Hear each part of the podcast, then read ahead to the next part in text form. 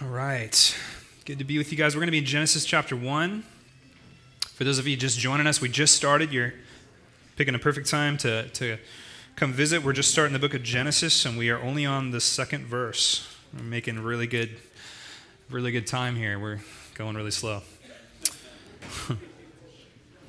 Last week we looked at three words. This week we'll do a little bit more.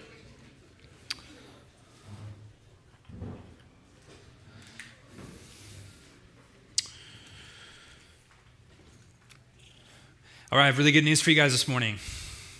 Are you excited to hear it? Yes. Okay. Are you sure? Yes. You're, you're, you're sure? Because we could just not do this if you want, and we could just you know go have lunch. You guys want to hear the good news? Okay, cool. All right. It's at the end of the sermon, though, so you got to stay. it is the sermon, actually, as a joke.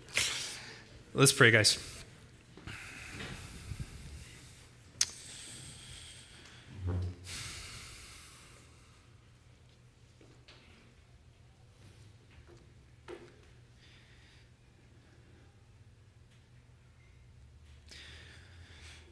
Father, um,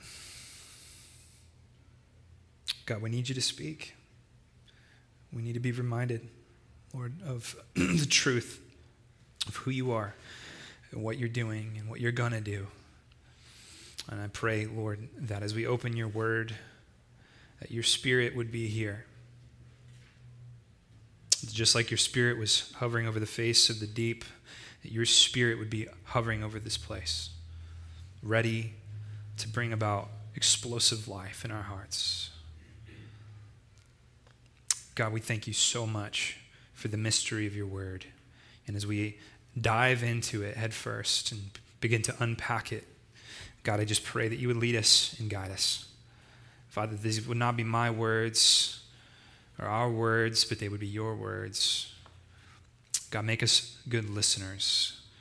Lord, that we would hear, that this would impact our heart and change our life, God. We pray that we would have surrendered hearts, Lord, open hearts to what you want to speak, and open hands. And we pray this in Jesus' name. Amen. Amen. Have you ever considered the fact that when Jesus did things, um, he always did them with things? Uh, let, me, let me give you an example. When, when Jesus was preaching um, to a group, and they were hungry, and he noticed that were, they were hungry, and he wanted to feed them. He didn't snap his fingers and just create bread, did he? What did he do? He took something that already existed. He took a, a basket full of a few loaves and a few fishes, and he multiplied it.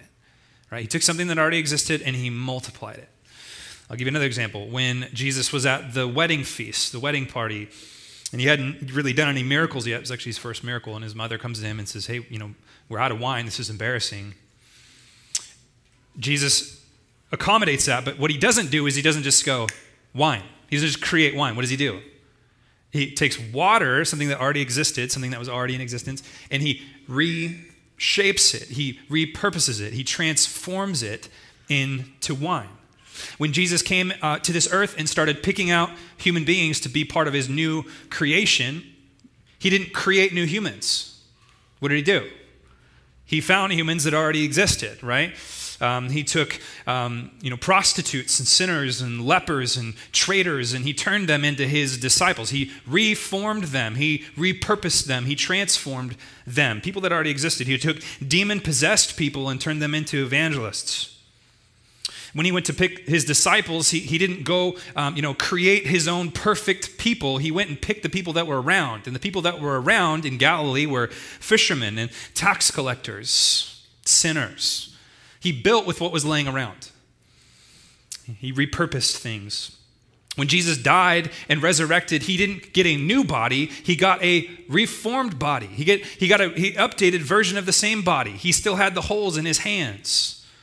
And in the end, when God, when Jesus comes on the clouds to finish his work, he's not going to create a brand new universe. He's going to fix and recreate this universe. Now, why am I saying all that? I'm saying it all to simply make the point that, that while God is certainly in the business of creating from nothing, we learned that last week, right? He certainly can and he does create from nothing. The reality is, is there's only really one verse largely in the Bible, and we looked at it last week, that talks about God creating from nothing.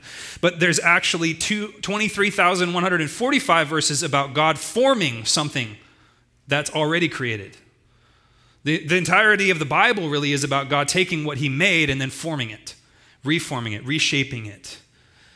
This is really what God does. And perhaps nowhere in the Bible is God's desire to see things formed um, more clearly seen than in our text today. I'm excited about this passage. We're literally just going to look at verse 2 today. And, and, these are some of the most mysterious, dark, and brooding words in the whole Bible. I, I sat down this week and I read those words and I went, What in the world is that talking about? Let me read them for you.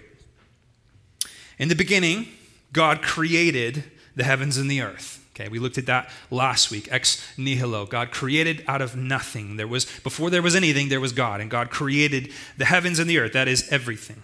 Everything that is a thing. But verse 2 gets really interesting. He says, The earth was without form and void, and it was empty. And darkness was over the face of the deep, and the Spirit of God was hovering over the face of the waters. Now, you're probably really used to hearing that verse, but if you could just step back and remove yourself from the fact that you're used to hearing that verse, it's pretty weird. Right? I mean, I mean, so so there's there's a formless void. God creates but he doesn't just create everything the way that he's going to create everything. He starts with this like blank canvas of raw materials. And it's this void, empty, formless, dark abyss of water. Weird, right? I like how Eugene Peterson um, he paraphrases it in the message. Uh, he says, "First, this God created the heavens and the earth. All you see, all you don't see. He says, Earth was a soup of nothingness, a bottomless emptiness, an inky blackness. God's spirit brooded like a bird above the watery abyss. It's pretty mysterious. Why? You know, we don't, we don't talk as much about that verse. We usually just jump right into the, the sort of the six days where God is um, speaking creation. But there's this weird, interesting verse here where, where it says that in the beginning, God created the heavens and the earth, but the heavens and the earth was a formless void. In the words of Eugene Peterson, a bottomless emptiness, an inky blackness. And God's spirit was there mysteriously, floating, hovering over the waters. Like, what do we do with that? Now, before we dive into it, I just, I just need to say something really quickly because I know that, that, that we have a tendency as 2000, those that live in 2020 with all of our intellect and all of our you know, um, understanding and our Google and our smartphone, we have, a, we have a tendency to open up Genesis 1 and go, okay, God, uh, I'm going to approach this scientifically. And I'm going to figure out exactly how this fits with what I know to be true about the natural universe because I know so much. And I think God just kind of laughs at you when you do that. He goes, Oh, really? I love what uh, he says to Job in Job 38, 4 through 21. God, uh, Job is questioning the Lord. And he says to Job, Where were you when I laid the foundation of the earth? Not there, right? Tell me if you have understanding, Job. Who determined its measurements? Surely you know, or who stretched the line upon it? On what were its bases sunk, or who laid its cornerstone? Have you entered into the springs of the sea, or walked in the recesses of the deep?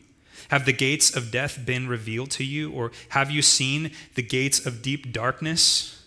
Have you comprehended the expanse of the earth? Of course, the answer is no, right? And then I love it, it's so sarcastic. God says, Declare if you know all this. You know, for you were born then, and the number of your days is great. He's, he's making fun of Job, he's mocking him. Oh, Job, you know, right? You were there, right? Your days are great. You were there when I created, and of course, the answer is no. No, he wasn't. So it's almost laughable when us in 2020, with all of our expertise and all of our scientific theories, come to the Bible and we go, okay, now we're going to straighten this out. And we're going to insert our theories of how the world came about into God's book. And I just think he laughs at us. Now, that's not to say that this is not scientific. It's not to say that this doesn't match with science. But we need to remember, and we talked about this last week, this is a supernatural thing that's happening in creation. If you try to take a supernatural event and then take natural thinking and try to cram that supernatural event into the natural thinking, what happens? It breaks, it falls apart. God created through supernatural means. If you can't get past the first three words of the book, in the beginning, God created, three words in Hebrew, I know I can count, okay, um, then you you might as well just walk away. God created, and He created supernaturally. I love it in Job 26 14. It says, Indeed, these are the mere edges of His ways. In other words, you're digging up something here that is so big, you can just kind of get the edges of it. You're just trying to figure out what it is and how it works. And there are lots of theories, and we're going to get into some of these. In fact, I'm going to do a podcast with a couple of other pastors here in the next couple of weeks um, about all of the different views of creation. And there are a lot of good, plausible views that good Orthodox Christians hold to gap theory, young earth, old earth, all of these different kinds of theories. Um, I have one myself, um, and, and we'll, we'll, portray those in, in the podcast and let you get it. But the point here I want you to see is not how exactly did this happen. The point here I want you to see is the point that the Bible wants you to see. And if the Bible wanted you to have a robust, comprehensive scientific document, in which you could sit down and look scientifically and see how everything exactly happened, it would give it to you. And guess what? It didn't. God wants you to see something here. And the thing he wants you to see is not something you can win an apologetic argument with primarily. So let's dive into this verse. The earth was without form and void, and darkness was over the face of the deep. The Spirit of God was hovering over the face of the waters. Now, Moses wants you to see two things in the first two verses of the Bible. It's very important. The first thing he wants you to see is the reality of cosmic origination. That's a really big way of saying he, God made everything. Everything that was made was made by God. Verse 1 makes that abundantly, uh, abundantly clear. In the beginning, God created. Okay, that's the first thing. We looked at that last week. The second thing he wants you to see here is the need for cosmic organization.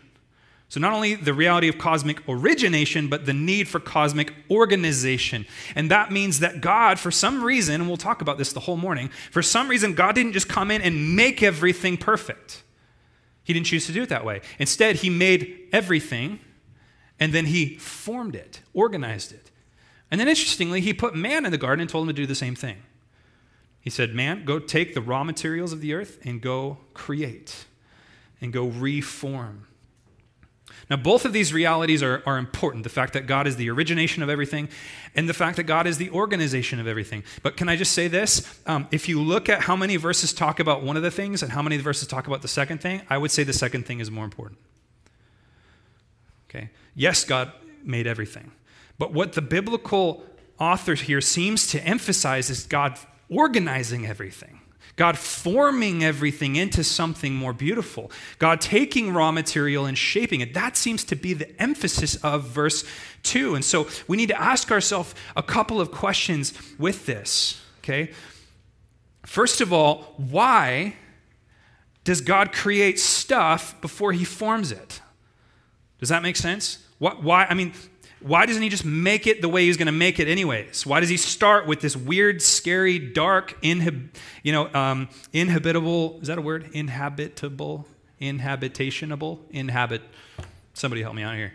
I'm struggling. Inhabitable. Did I say that? Why did it sound off? I think I'm dyslexic. Okay. I think I have ADD too. Okay. Why did God create this big, crazy, scary, chaotic, uninhabitable uh, environment? Rather than just instantly doing what he was going to do anyways, which is form it into a nice, beautiful, blue, um, you know, earth that has land and animals and all of these things. Why is he there? That's the first question we need to ask. The second question we need to ask is why is the Spirit of God there?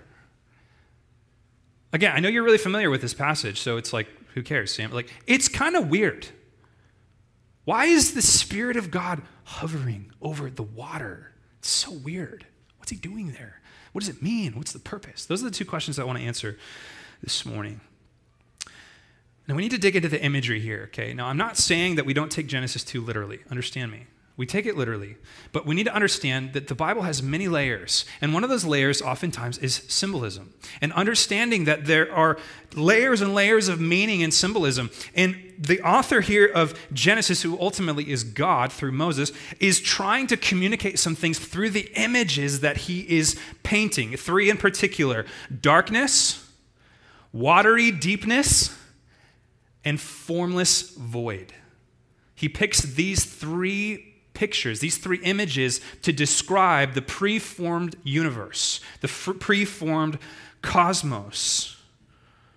And he does so not just to make you curious, he does so to invoke a particular feeling in you when you read it. What is the feeling that you're supposed to get when you open up Genesis 1 and 1 and 2 and you read about this dark abyss of water, this empty, voided cosmos? What are you supposed to feel? And, and I'll tell you fear. You're supposed to feel fear.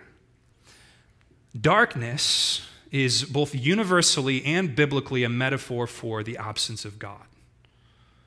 Okay? That's why Jesus, when he talks about hell, he says, cast the worthless servant into the outer what? Darkness. Okay? It is both universally and biblically a symbol for the absence of God's life or God's presence. You know, you and I very rarely experience total darkness. Have you ever gone into way back into the back of a cave and then had everyone turn their lights off? Have you ever done that? One time.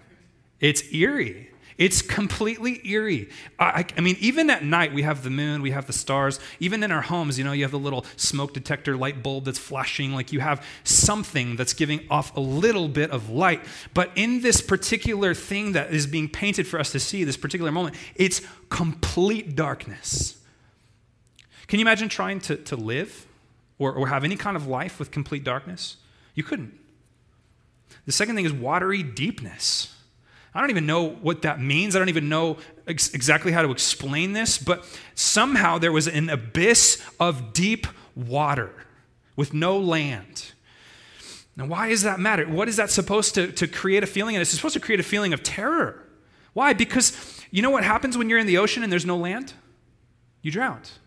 There's no harbor, right? There's no safety. Now, you, remember that movie Waterworld? Do you guys remember that movie? Uh, that was the whole point of the movie. It was like this apocalyptic end of the world from the 90s, and the, somehow like the polar ice caps melted or something, and the whole world is covered in water. And it's like a terrifying existence. Like everyone's living on boats, right? Okay, the reality is, is that this watery abyss is terrifying.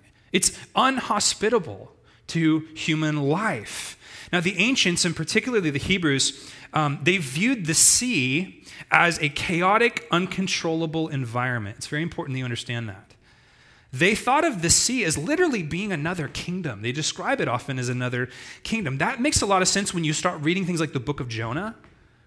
What is, you know, what is the book of Jonah symbolizing? I mean, Jonah is rebelling from God and he goes out to sea in order to rebel from God. And in his rebellion, he gets cast into the sea. It's a terrifying reality. And when he gets back into the plan of God, the will of God, where does he end up? On land. The global flood makes a lot of sense when you realize that the ancients and that the, the biblical authors and the Hebrews, they all understood the sea as being a terrifying, scary place. And the global flood was the ultimate. Okay, and we'll look at that more in the weeks to come. So you have a watery deepness, you have a, a, a deep darkness, and then you also have this formless void. What is that? It's formless, it doesn't have shape, and it's empty It's unorganized, it's without purpose. Now, every human understands that the absence of order is terrifying. The absence of any purpose is terrifying. I mean, the, one of the things I can think of as being hell like is not having any purpose, not having any order, not having anything to look forward to. I mean, just, just, just a purposeless, voided existence. So all of these three things, they come together into this. The, the, the, description paints a universally understandable picture. Any human can pick up and read verses one and two, and it's supposed to invoke a feeling of fear because it's painting a chaotic, uninhabitable, inhospitable, hostile, abyss-like environment. That is Genesis 1, verse 2. It's, it's entirely unsuitable for any created life. Now, here's the question that we're going to answer, and we're going to answer it in three answers. Number, what, why did God create the way that He did? Why did God start with this crazy cosmic chaos environment, with darkness? Why did He do that? And we'll answer it in, in, in three answers. To get to the first answer, I need you guys to see something, okay? There's a pattern here that falls throughout the Bible that, that I need you to see. And so we're going to do a little bit of Bible work this morning. Everybody got your Bible? We're going to flip through some passages. Okay, what I want you to see here is a pattern. A pattern that Genesis 1, verse 2 is picking up on uh, that God does continually. So, God starts, we'll start with darkness. We're going to look at all three of these things darkness, voidness, if that's a word, um, and watery deepness. We're going to look at all three of those. But start with darkness. Okay, why is it mentioned and why does it precede the light? So God starts with darkness, but he doesn't end with darkness. That was never his eternal intent, right? His plan was to what? Bring light. That was his plan. So in creation, first we see complete darkness. Now, if you have the handout, you can follow along with this, um, and I have it up here too. So he starts with darkness, but then he quickly, immediately fills the darkness with light. And we'll get more into this next week. Um, at first, it's not the light from the sun, it's just light. He just creates light. And then later, on day three, he creates the, the light, and day four, he creates the stars and the moon for, to watch over the night, okay? But the point is, is that God creates darkness and then he creates light. Why does he do that? Why does he create darkness before he creates light? One of the answers is that the contrast of light is so much more beautiful when it comes out of the dark. Have you ever been to a concert uh, or a performance? What do they do right before the performance starts? Pitch black. And it's this sense of what? Anticipation. What's about to happen? I remember going to a, a rock concert one time where it was like, you know, you're like this, and there's like teenagers and teenagers' moms, and you're like, they're gonna start moshing or whatever. And it's completely dark. And then it's like, boom, like the lights come on and, and then the, the band is playing and it's loud. And, but that little sense of anticipation, movies do the same thing. Right before the movie starts, a lot of times, if it's a dramatic movie, it'll be total dark. And then the movie will come on. Darkness causes anticipation of the light. Would you agree? So God starts with darkness and then, boom, light comes on to the scene but then something happens in Genesis, Genesis chapter 3. Genesis chapter 3 is the fall of creation. And what is the spiritual image of the fall of creation? Spiritual what? Darkness. Darkness comes over the face of the earth. No, it's not physical darkness. We still have the sun, we still have the moon. But even though God created the world with light, after sin, after the fall, after the curse, darkness takes over the earth. Flip with me to John chapter 3, verse 19. Jesus picks up on this in John chapter 3 when he's talking to Nicodemus.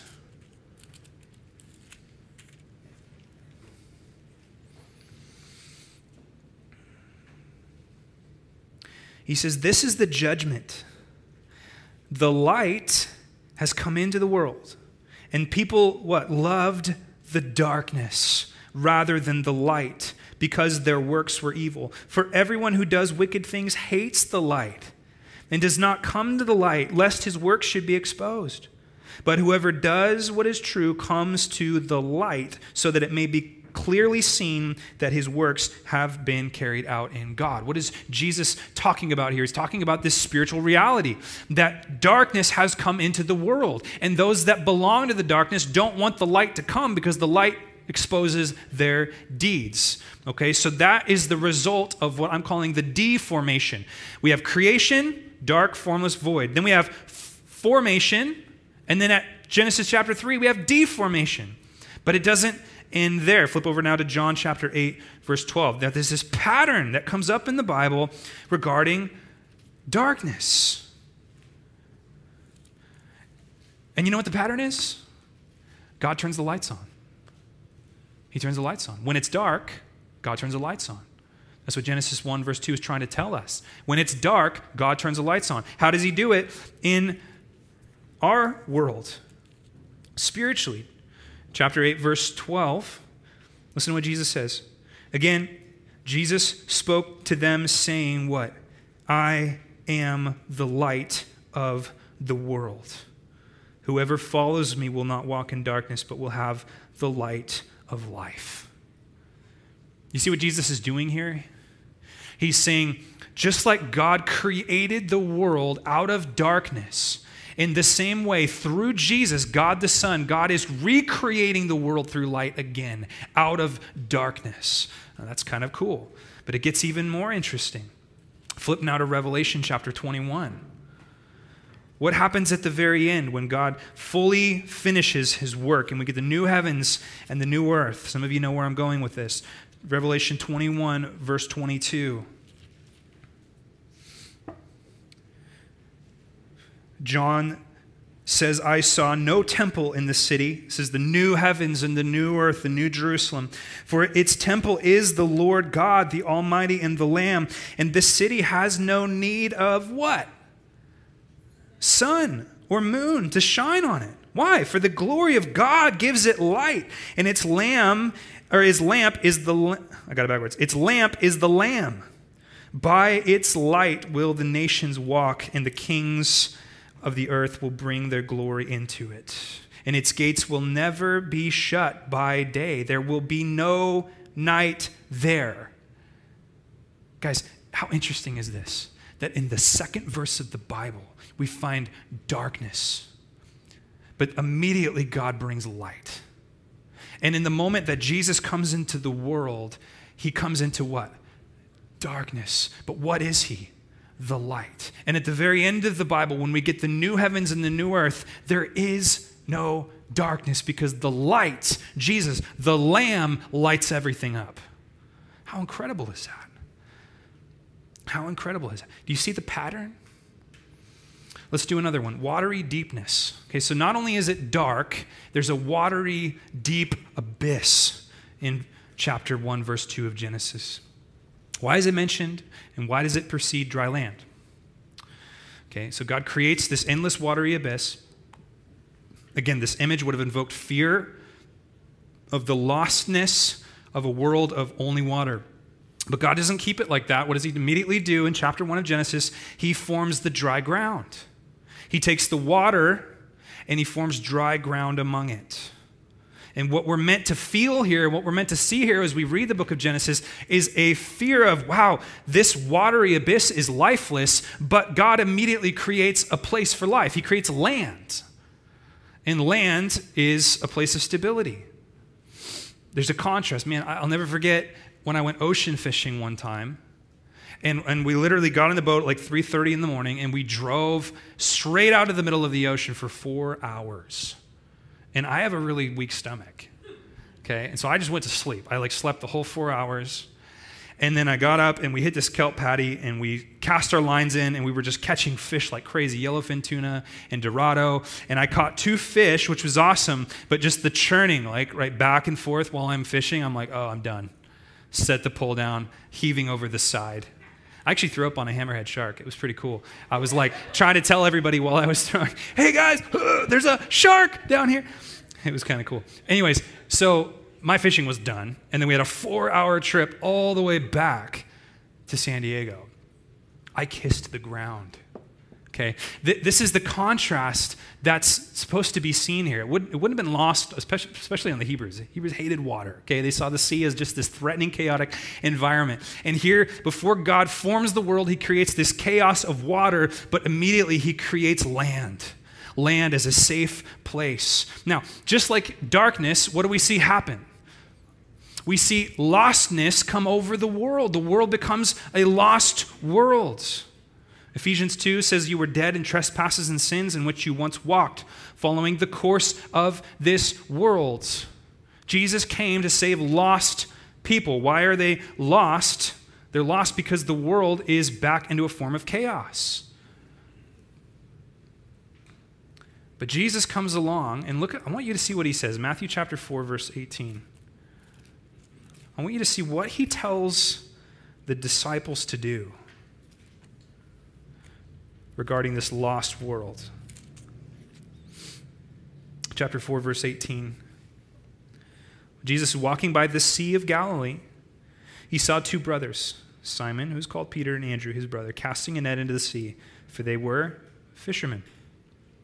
And he said to them, Follow me. I will make you what? Fishers of men.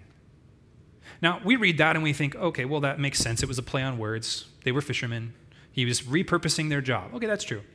And we look at that and we go, I get it. You're catching people. You know, you're making disciples. That's true.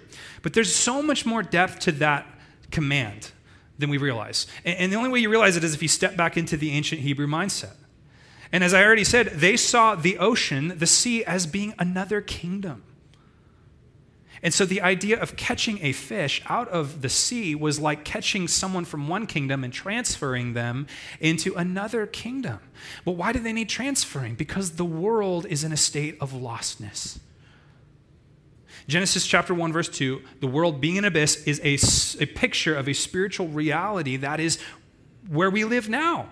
We live in a world that is covered in water, spiritually it's lost. People are lost. And we are going out to transfer those people out of one into the other. Now, it is absolutely, listen to me, this is so important. It is absolutely no mistake that when Jesus showed up on the scene, he put water in its place. Didn't he? Do you remember Jesus sleeping in the boat? Massive storm. These, these Galilean fishermen are terrified for their life. They think they're going to die. Their tiny little 10 foot vessel is just flying around everywhere. And Jesus is just snoozing. And they wake him up, and he gets up, and what does he do? He speaks, and water obeys him. He has all power over creation. You know what else he did with water? He walked on it. Just put it in its place. Just so you know, water, I made you. I made you. He is the answer to the dilemma of the lostness of this world. Now flip to Revelation chapter 21, verse 1 and 2. I just geek out on this. I don't know. Maybe, maybe, maybe this is interesting. But Revelation 21, 1 and 2, when I thought of this this week, I was like, whoa, how interesting. 21, 1 and 2. Again, this is New Heavens and New Earth. It's a really important chapter in the Bible, by the way. You should read it a lot especially when you feel like the world's falling apart. I saw a new heaven, John says, and a new earth. For the first heaven and the first earth had passed away, and the what? Sea was no more. Where'd it go? It's gone. Now, how interesting is it starting to come into frame for you? The, the eternal created state that God has, there's no darkness, there's no sea. What he's saying is, what he's getting at is that there, there is no threatening environment. This is a safe, eternal resting place. What is happening in Genesis chapter 1, verse 2, is the total contrast of what we see in Revelation 21. It is a purposeless, chaotic, abyss world. And God takes that and He forms it and He shapes it. So here's the answer to our question. We asked, why did God create the way He did? Why did He start with matter? Chaotic, dark, abyss matter. And the first answer is simply this God builds from the things that seem frightening and chaotic. He builds from the things that seem frightening and chaotic. He, he takes the things that we look at in Genesis 1 and 1 and 2, and they, they elicit this deep fear and, and, and terror in us. And he says, actually, you know, I'm going to build out of that. He, he created land and, and everything that came from it from the raw, terrifying material of Genesis 1, verse 2. And that's exactly what he does in our lives. When we see disaster, God sees potential. When we see chaos, God sees potential. When we see something terrifying, God sees potential. Okay? Now, first of all, I, I, want you to think not just what that means to you, but I want you to think about what that would have meant to those that first read the book of Genesis. Because Genesis was written to an original audience. Did you know that? You know who it was? It was the Hebrews. It was the Israelites who had just recently been freed from the grips of Egypt. And what are they doing? They're wandering in the wilderness. And it feels like the world is hostile and chaotic and dark and, and, and terrifying, and everything is out to get them. At times, it even felt like God was out to get them. They're in a very vulnerable state. And when Moses writes down for these Hebrews Genesis chapter 1, verse 2, he wants them to go, oh, God takes the chaotic things and he forms out of them. God takes the darkness and he turns the lights on. God takes the watery deepness, the lostness, and he forms dry ground out of it. He takes things that seem scary and he forms them into something. And I want to ask you guys what feels frightening, chaotic, and dark in your life right now? What is it? And whatever that is, whatever that thing is, I, I assure you that God has a plan for it. He has a plan for it. Maybe it's your, your past sins and regrets, and you just can't get past them. I just I did this thing in my past.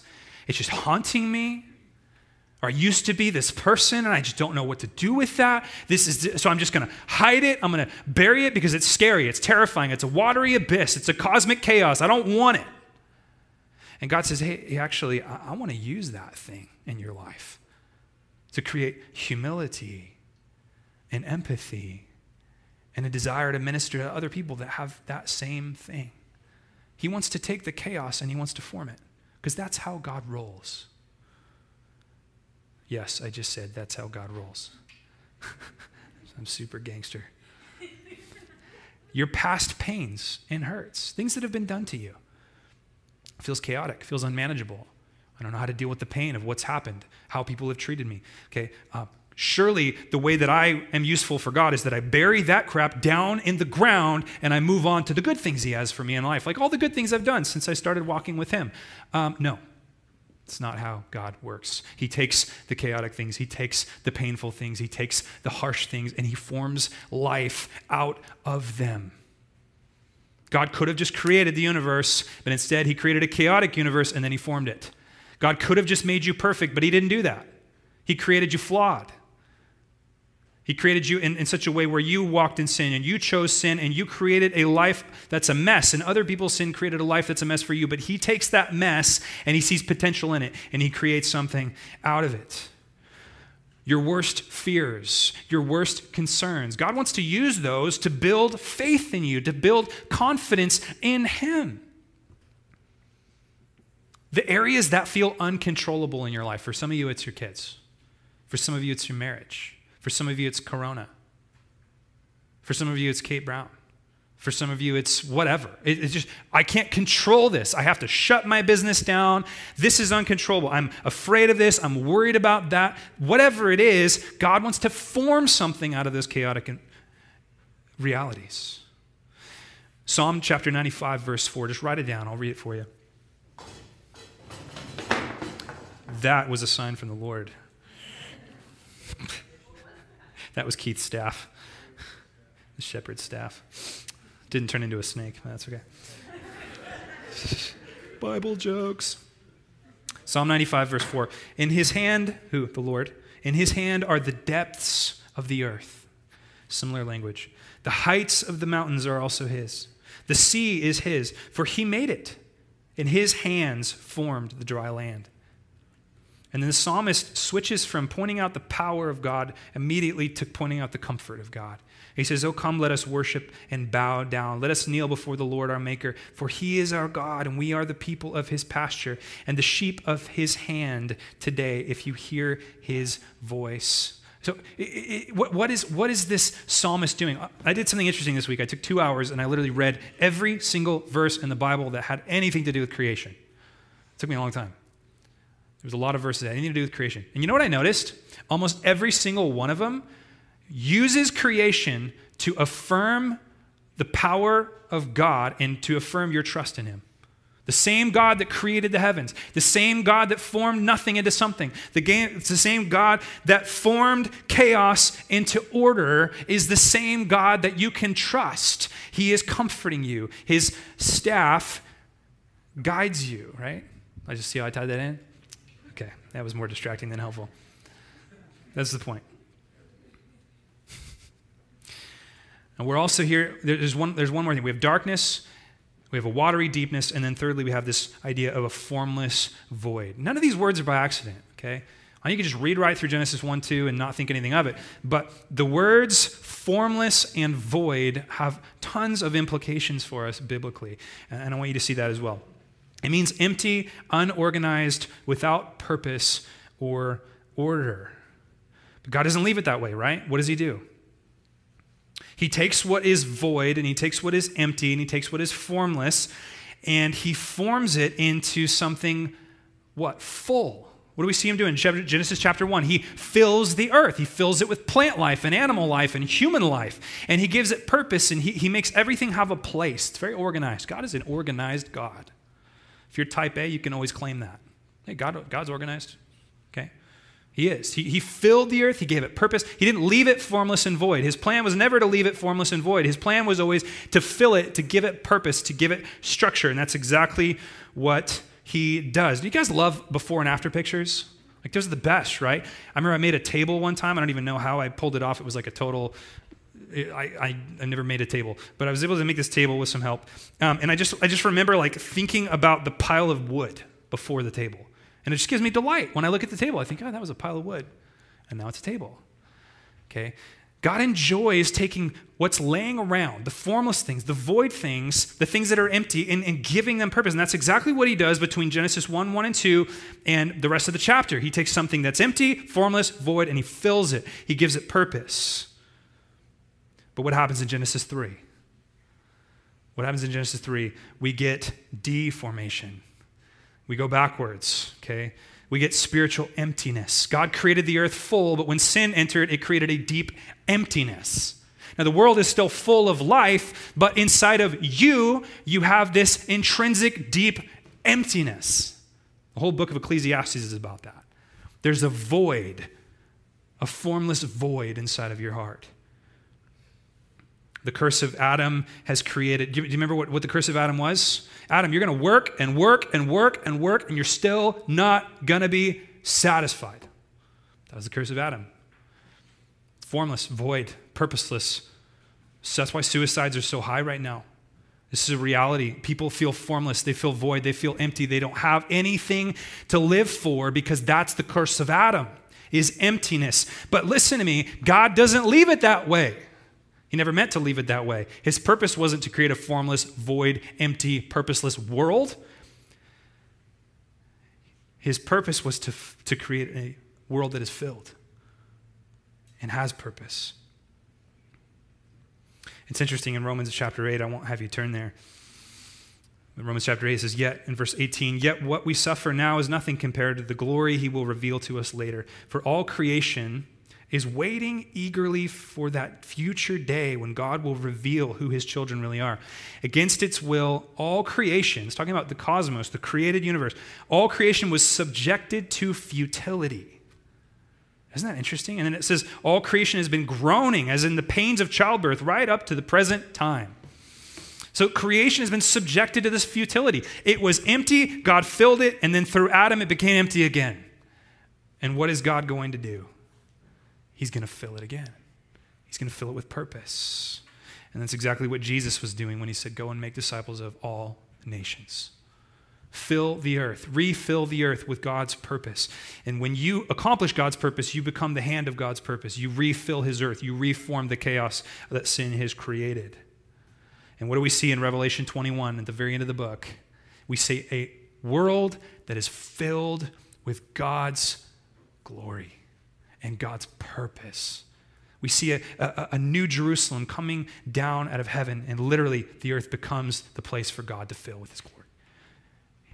He doesn't leave it empty, he doesn't leave it purposeless, he doesn't leave it void. And here's my point.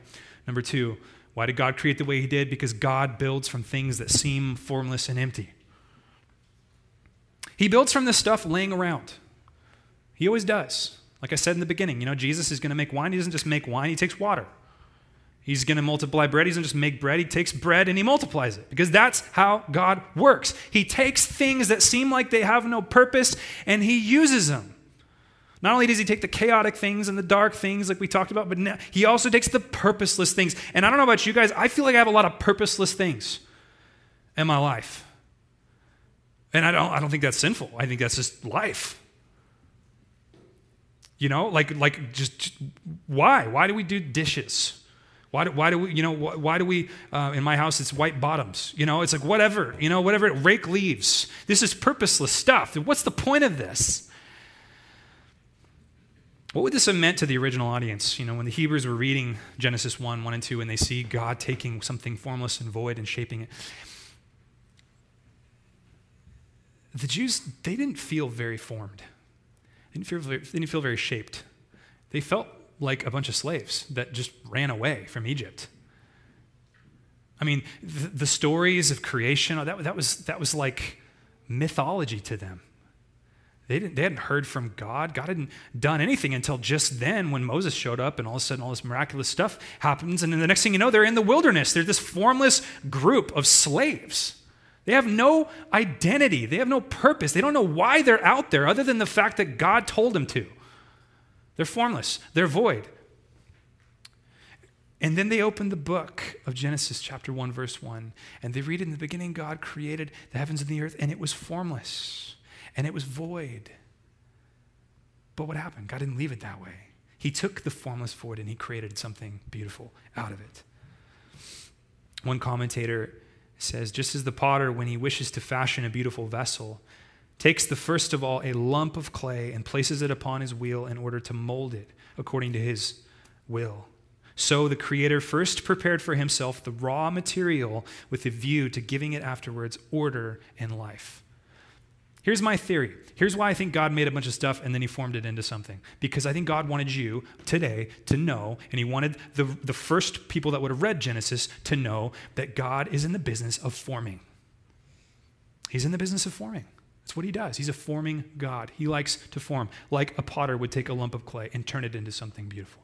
And there is maximized glory in that, as opposed to just creating something. There is maximized glory in that. God takes what's laying around and he uses it. He took what was in Moses' hand, which was just what? A shepherd's staff, and he made it miraculous. He took 12 men that were just fishing and hanging around in a podunk town called Galilee, and he turned them into something. He turned them into the disciples, the apostles, the, the, those that would begin the movement of Christianity and build the church. God uses the everyday stuff of life. And my guess is every single one of you in here feel like most of your life is everyday stuff common stuff. God uses that stuff. He uses it every day for his most miraculous work. And one of the things we've said here at Philippi from the beginning is that we're not going to go looking to, to attract a certain type of person to do the certain thing we want. We're going to let God bring whoever he wants and whatever he wants, and whatever he puts in front of us, we're going to say yes to it. And you know what he's put in front of us? 2020. Why, Lord? Of all years. But this is what he's put in front of us.